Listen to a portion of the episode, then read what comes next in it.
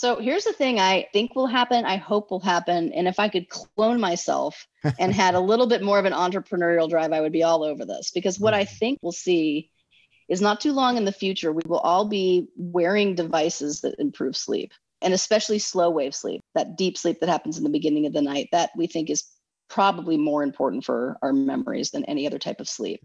That was Dr. Jessica Payne speaking about devices she sees in the future that will help improve our sleep, which will also improve our brain function and memory. That's just one of the things we'll discuss on this episode, episode number 54 of Looking Forward. Welcome to Looking Forward, where we speak with experts about marketplace and societal trends, and most importantly, how they might affect you. I'm Jeff Ostroff, the host of Looking Forward. If you're like me, you're fascinated by trends in the future. In fact, several years ago, that was one of the things I focused on in a book I wrote. Hi, everyone. Welcome to Looking Forward. Today, we're going to discuss a topic that affects every one of us our brains. More specifically, we're going to look at memory, sleep, and our brains.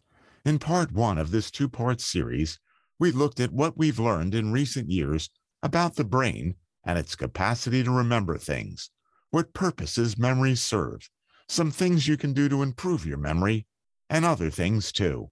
In part two, we're going to discuss how COVID 19 is affecting our brains, sleep, and memory, what future advances we might expect to see in those areas, and what opportunities all of that might offer to those looking for a new job, career, entrepreneurial endeavor, or investment idea. To help us explore this hugely important subject, we've brought on a highly qualified expert. She's Dr. Jessica Payne. Dr. Jessica Payne is professor of psychology and the Andrew J. McKenna Family Collegiate Chair at the University of Notre Dame, where she directs the sleep, stress, and Memory Lab. Her research focuses on how sleep and stress independently and interactively influence learning, memory, emotion, and creativity. She teaches various courses in psychology and neuroscience, including a popular course entitled The Sleeping Brain, for which she won Harvard University's Bok Center Award for Teaching Excellence and Notre Dame's Frank O'Malley Award for undergraduate teaching and service. Dr. Payne is also dedicated to applying her research findings to business organizations, striving to help leaders understand how to work with rather than against the natural abilities of the human brain. Her work has been profiled in the New York Times, Business Week and MSN, Scientific American, The Huffington Post, CNN, USA Today, Bloomberg Business Week, National Geographic, and many other media outlets. Dr. Payne's postdoctoral fellowship was split between Harvard Medical School's Beth Israel Deaconess Medical Center and Harvard University's Psychology Department. She holds a PhD in psychology and cognitive neuroscience from the University of Arizona. When we left off last time, Dr. Payne was speaking about when we should begin to worry about whether we are losing our ability to remember things. Science really is where you shine the spotlight. So, first of all, and you have to ask yourself, you know, when you're 40 or 60, is it really as important that you remember things in exactly the way they were presented to you anymore? Or is it more important that you use it to negotiate a complex world? Though I do think, just like everything, you know, things do start to decline in older age but we have to differentiate normal age related memory decline which is exactly what you're talking about. It's you know forgetting somebody's name and kicking yourself because you can't remember it. It's misplacing your keys more often. But the way we know this is just a heuristic but when somebody goes from forgetting where they put their keys to forgetting what keys are oh. that is a massive red flag. Same with you know, we can all get a little lost sometimes, even in our own neighborhood, especially now that we all use Google Maps. It's almost like our brains forgotten how to navigate. But getting, you know, temporarily turned around versus really if you find yourself not knowing where you are.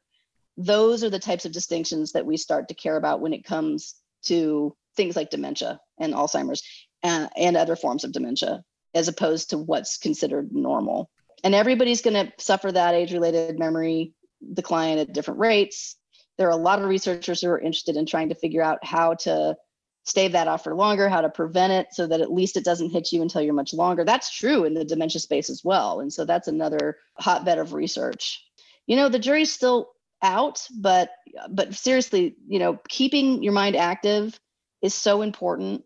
Um, one of the things people may not know about is the importance of social support. You know, we're a social species. We, involve, we, we evolved in social groups. Loneliness is truly deadly and it impacts everything, including the brain. And of course, the brain is what supports all cognition.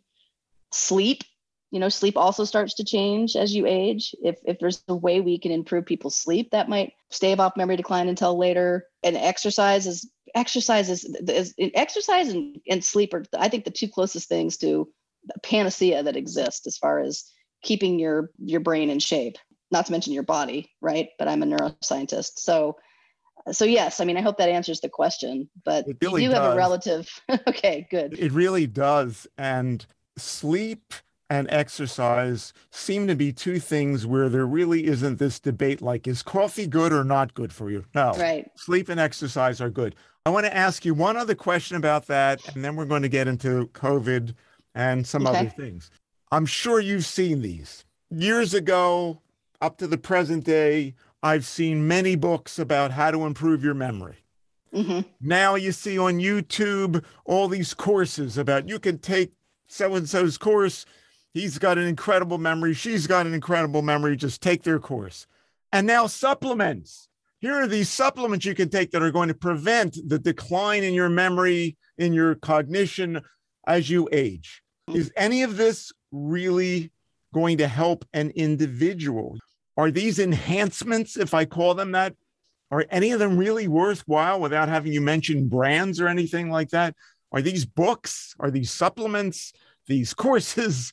Are they really going to help a person? you know i mean i guess the short answer is a very depressing no but the, again the jury's still out so I, I look i'm a scientist a dyed in the wool scientist i need to see something replicated ah, at least 10 times before i believe it and most of the science on these supplements most of the science on these brain training programs is it's spotty at best.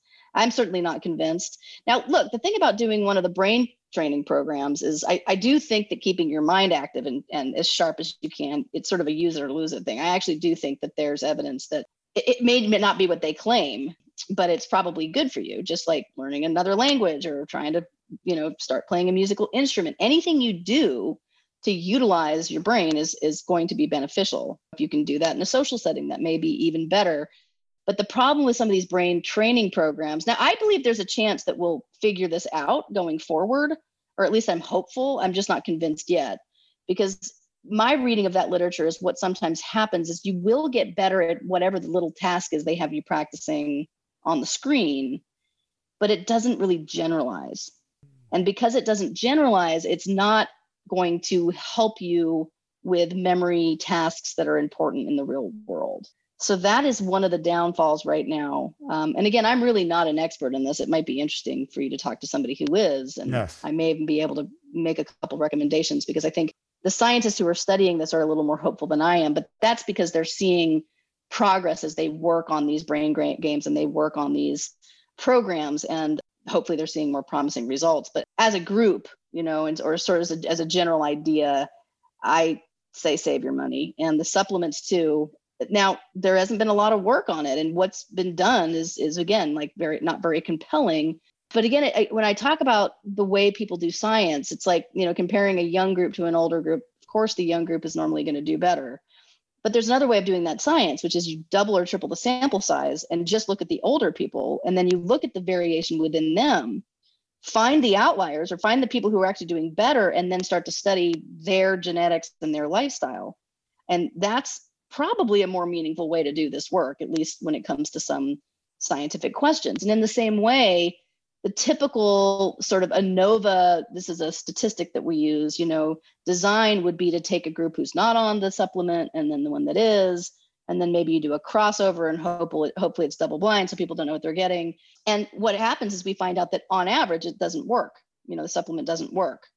But again, sometimes if you get into the data, you know, just because on average the supplement group wasn't better than the control group, it does seem in some of these studies like there are some people for whom they seem to work. So individual variation in our biology is so dramatic yes. it's it's sort of like think about any medication you know antidepressants you know one will work for one person but not another we just all metabolize these things in so many different ways that i'm not ready to write these off completely yet because i just think we need to do a lot more science and potentially better science to get these questions answered but again i mean for the listener no i don't know that you need to go investing hundreds and hundreds of dollars in ginkgo biloba or something like that in the hope that you're going to impact your memory because the science just isn't convincing yet. Well, thanks for sharing that. Those are good insights. And the individuality reminded me again of diabetes. Some people can eat a pizza and have no problem. I mean, even people with diabetes might eat a pizza and it won't bother their sugar, and other people it'll go through the roof because right. we process the foods differently. Well, Jess, we all know that COVID 19 has had a dramatic effect on many people's sleep, their levels of yes. stress, and their general well being. Absolutely. So I'm wondering if you could share with us from your perspective, because you're studying this stuff, what impact do you think COVID 19 might be having on our memories, our processing of memories? And I would add in something else. Is this and I'm not talking necessarily about the long haulers. Is this something that people who really didn't get COVID or had a very mild case of it might have to deal with throughout their lives? Is this a memory issue or will they come out of it as you're hoping with your young child? Uh, your life will get a little bit easier and you'll remember yeah. things better.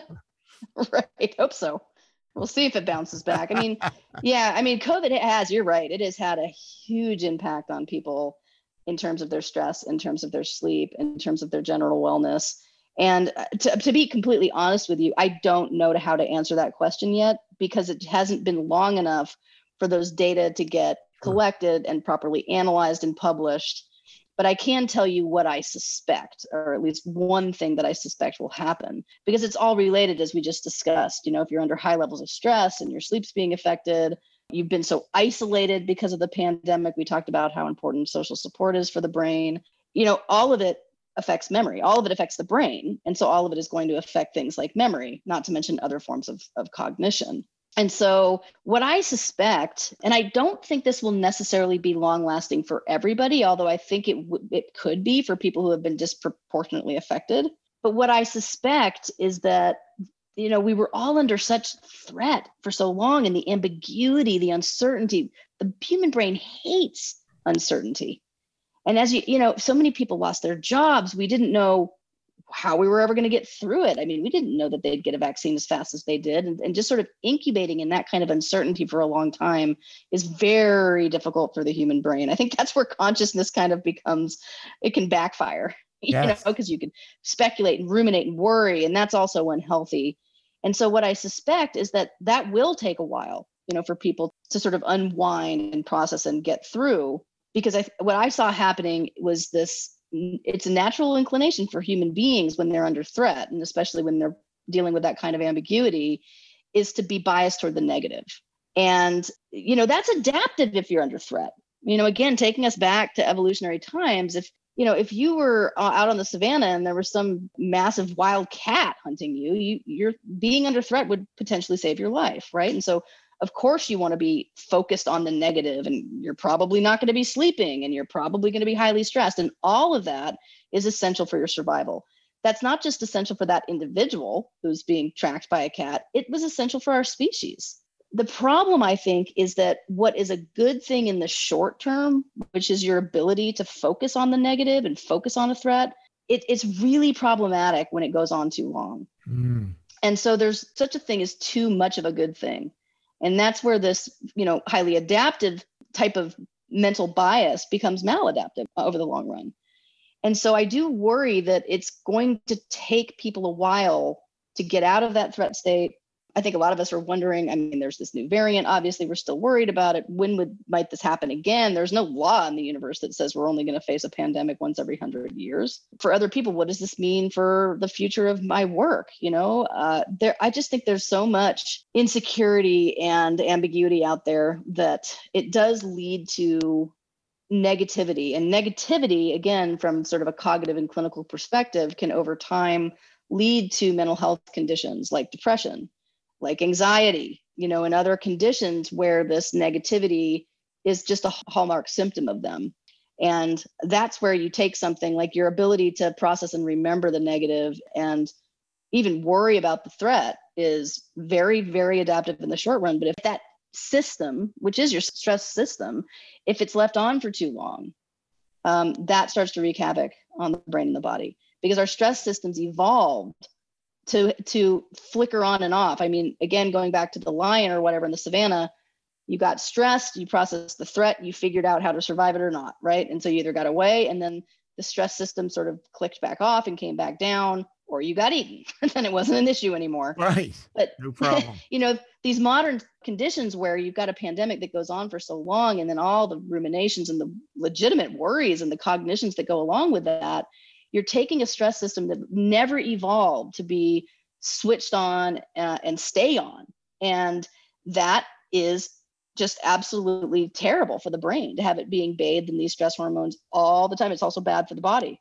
And that leads not only to some physical problems but also to these mental health conditions because people start to get stuck in that threat state or they get stuck in that state of high stress and anxiety or they develop a sleep disorder like insomnia which now becomes really difficult to battle so that is one of the things that I think we're going to be we're going to be dealing with for a long time. And yet at the same time, you have to remember that the human brain is also incredibly adaptive. It's plastic, it can bounce back. You know, I've seen incredible resilience. Uh, you know, people, I've started to travel again a little bit and just people helping each other has been really heartening. I mean, so I'm, I'm, I feel like I'm watching the human species bounce back. And and capitalize on the fact that the brain is so flexible and that we can rewrite the narrative and not get stuck in the threat and the depression and the sadness and the fear and use it as an opportunity to grow and move forward. And I do see a lot of that happening as well. Well, I'm glad that you ended that with some encouragement.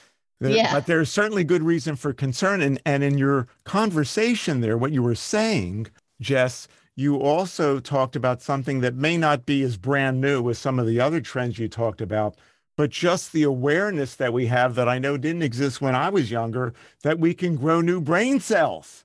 That's right. I mean, that's, that's a right. tremendous thing to know. Not only the malleability, but that we can grow new brain cells is a tremendous thing to know. You're right. And that may not be the last 20 years or so, but really, I mean, yeah, even I learned what was dogma, you know, back in the 90s was that, yeah, you basically once you hit a certain age, probably 25, that was all the brain cells you were ever going to have. And it was all yeah. downhill from there, right? and now we know that even into people's 80s, you have two forms of plasticity. One, which we've all known about, which is the dendrites, which are part of your neurons that look like these beautiful trees that stretch out and make connections with other neurons that help them communicate those can shrink, you know, under high levels of stress or poor sleep or other factors, but they can also branch back out again. That flexibility is there. It's recoverable up to a certain state. But what you're talking about, which you're right, it's a little bit more than the last two decades, but we now know that you can actually give birth to brand new brain cells. It's called neurogenesis. It's another form of plasticity and it is a hopeful one. You know, it only happens in a couple places in the brain that we know of. One is the hippocampus, incidentally, which is mm. the memory structure but it is amazing that something that we thought was simply not possible you know 20 30 years ago we now know is normal and happens well into the later years. It, it's very exciting. Speaking of exciting we're now going to get into the essence of looking forward. And part of why it's called looking forward is because we're looking into the future. And i want you to peer into the future here you are, most days, not all days, delving into what's happening with our brains when we sleep, what's happening to our memories, how is stress affecting us, and other things I'm sure that you're examining. So, mm-hmm. if you were to forecast in some way, Jess, what changes or trends we're going to see in our understanding of how the brain works and how we might improve our memories, what might you posit that we will see? So here's the thing I think will happen, I hope will happen. And if I could clone myself and had a little bit more of an entrepreneurial drive, I would be all over this. Because what I mm-hmm. think we'll see is not too long in the future, we will all be wearing devices that improve sleep and especially slow wave sleep, that deep sleep that happens in the beginning of the night. That we think is probably more important for our memories than any other type of sleep. It's a little oversimplified, but the more you deepen this sleep and the more you consolidate it so that it, you get a lot of it all at once and the brain waves associated with that are bigger and there's more of it, the better your memory is. Mm. And there are, I mean, again, this is tentative, but there is really promising research out there showing that there are potentially different ways to upregulate this slow wave sleep to make it denser, to make it better. And you can do that through some sorts of sounds. You can do it through, you know, very low level like electricity uh, or magnetic stimulation. You know, right now we're using that for research purposes because the question is, okay, if we stimulate this brain state like slow wave sleep and we make it more intense, will that then help memory even more than just normal slow wave sleep does? It's you know sort of this this uh, hacked slow wave sleep to make it better. And there's a lot of promising evidence that it does. And right now, you know, it's a cumbersome setup, but I can imagine that some really clever creative entrepreneurs will figure out how to manufacture small, easy to use wearable devices that are safe that maybe one day we'll all be using because the I really do believe that if you can protect your sleep and stave stave off the age related changes in sleep that most of us encounter, you may be able to better stave off that memory decline we were talking about. And not to mention all the health things slow wave sleep does for your immune regulation and a whole bunch of other things that sleep does. So that is actually one of the things that I think is the most promising. I, I would be shocked if in the next, I don't know whether it'll be 20 years or 30 years or a little more, or maybe a little less, that we'll have these devices. Also, you know, I do think the work that's going on in the space of these brain training games, I still think that that's a real plausible avenue for increased memory and increased performance. I think they just have to figure out how to get it right. Um, so that's still a really interesting space to watch, even though I haven't found it to be all that convincing yet. And you know then it sounds simple but just continuing to get the word out to corporations and just to the culture at large that these continued efforts to make people understand how the brain works and how it doesn't and why minimizing stress is important. You know taking them through the data showing them how the brain actually works helping them understand that stress really does get under the skin that it's very very real teaching them the importance of sleep teaching them the importance of exercise really getting into the why and then creating cultures and corporations that allow a little bit more space for these things are sure to improve performance and increase employee satisfaction and make for just a healthier uh, species. So I, see, I think that we're going to see more and more education in that space. And of course, that's one of the things I'm so committed to. I hope you're right about that. I would love to see every soon to be parent get some yeah. education about how important it is that their children get enough sleep and then mm-hmm. in the mm-hmm. schools, the kids would learn also about how important it is to get sleep. Couple quick follow up questions, then we'll move on. One would be if people were to get these devices, 1st mm-hmm. I should say, if the devices happen and people right. get them and they sleep better, could you see an increasing life expectancy? Possibly. I mean, I do think that that is possible. I, look, I do. I am one of these people who think there's this. There's a hard limit on how long we're going to live. You know, call it a hundred years. I'm not convinced that we're going to extend it much beyond that. For me, though, it's really quality over quantity. Yeah. So if you can live a 100 years or 90 years or 85 years, but you are sharp and healthy and you feel good right up until the end, isn't that so much better than you know developing uh, dementia uh, which by the way that has a genetic you know factor to it that i'm not claiming that these devices would help with that necessarily. I think that they'll help with the more normal memory decline we see with aging. But if you could if you could actually postpone the worst of that until later um, maybe you'd still die at about the same time. Although that's an open question. I, I wouldn't be surprised. If we could actually change and better people's sleep architecture that they'd live a little longer i wouldn't be surprised about that. But even if that weren't the case I think they would li- live better while they were still alive. Mm-hmm. And that for me is is just as important, you know. Yeah. And it's you know, you said you're right. You- You're talking about sleep education in schools. I mean, think about it. When was the last time your primary care physician asked you how you're sleeping? You know, it, it doesn't happen unless you're really very stressed and they would want to know what's going on. I don't hear it. Exactly. No, and sleep is a, it's a it's a barometer of health. It's a barometer of mental and physical health. So i do think we've just got a lot of education to do around what sleep even is. You know it's this thing that takes up a third of our lives. Trust me it's doing a lot that's important. And it goes beyond the brain and cognitive stuff that we're talking about today. Yes. I'm actually going to take my other question and move it into my last question before we let people know how they can get in touch with you. Okay The other aspect of looking forward is its positive orientation. We're looking forward to something. And you've expressed some optimism in some cases here. You talked about the device that may be created by some entrepreneurial people. Mhm. I guess I want to set the stage and we're going to come back to that. And that is that I don't have to tell you, Jess, about how many people have lost their jobs due to Mhm. COVID. yeah You teach students who are trying to figure out what do I do with the rest of my life? exactly And then we've got people who are not happy in their careers or they don't like where they're working and they're thinking of taking up something else. Maybe they're going to go back to school. And thank goodness we always have those entrepreneurs and investors. Okay. right So I'm going to lead you in a direction, but I don't want you to necessarily stay there. And the direction is I would like you to talk a little bit more about the opportunity that might exist for those devices that help us sleep better. But I would also like to overlay that with a question about do you think that pharmaceutical companies who are always looking for great opportunities either are or will be working on pills that you can take that will do that sort of thing? But that's just a jumping off point. I want you to look at any kind of opportunity. Where would you have your students, new job seekers, entrepreneurs look to in the space in which you operate? Yeah, I mean, absolutely. I think the pharma companies are going to continue to um, innovate in this space.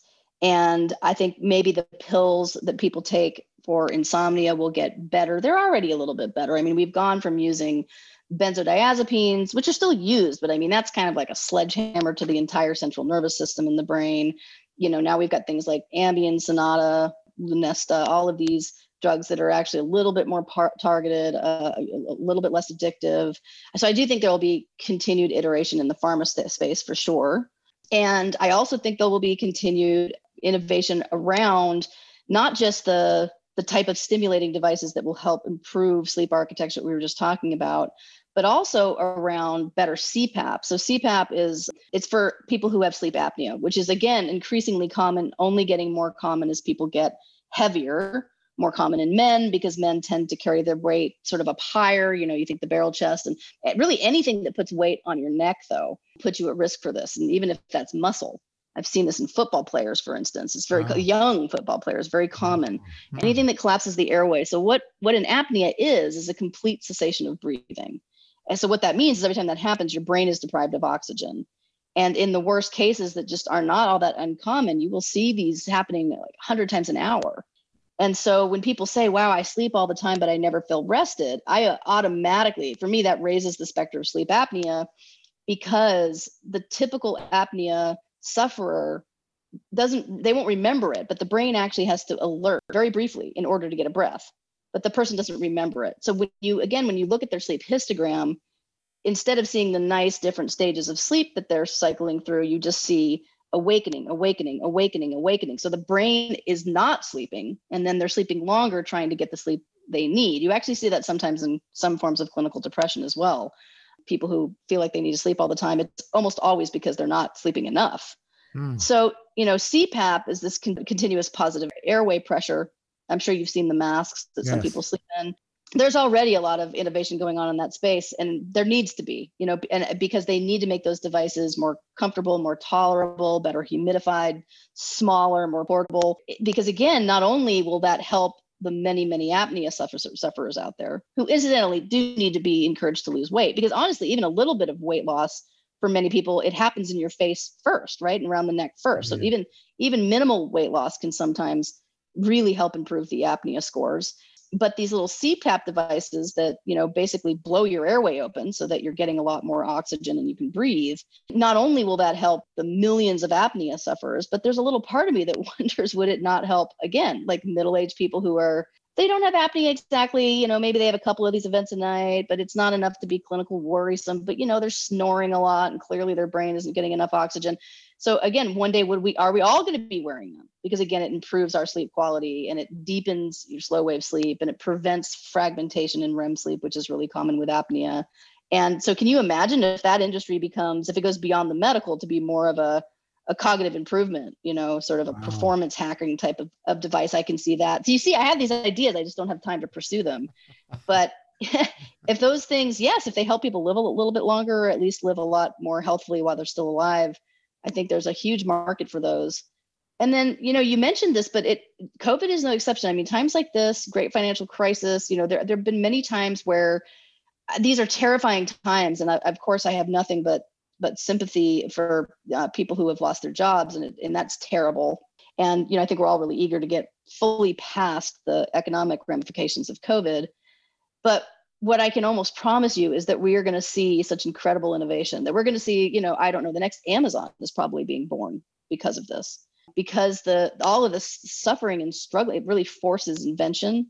And it also, a lot of people will go back to school during this. They'll use it as an opportunity to switch careers, especially if they don't like the one they're in.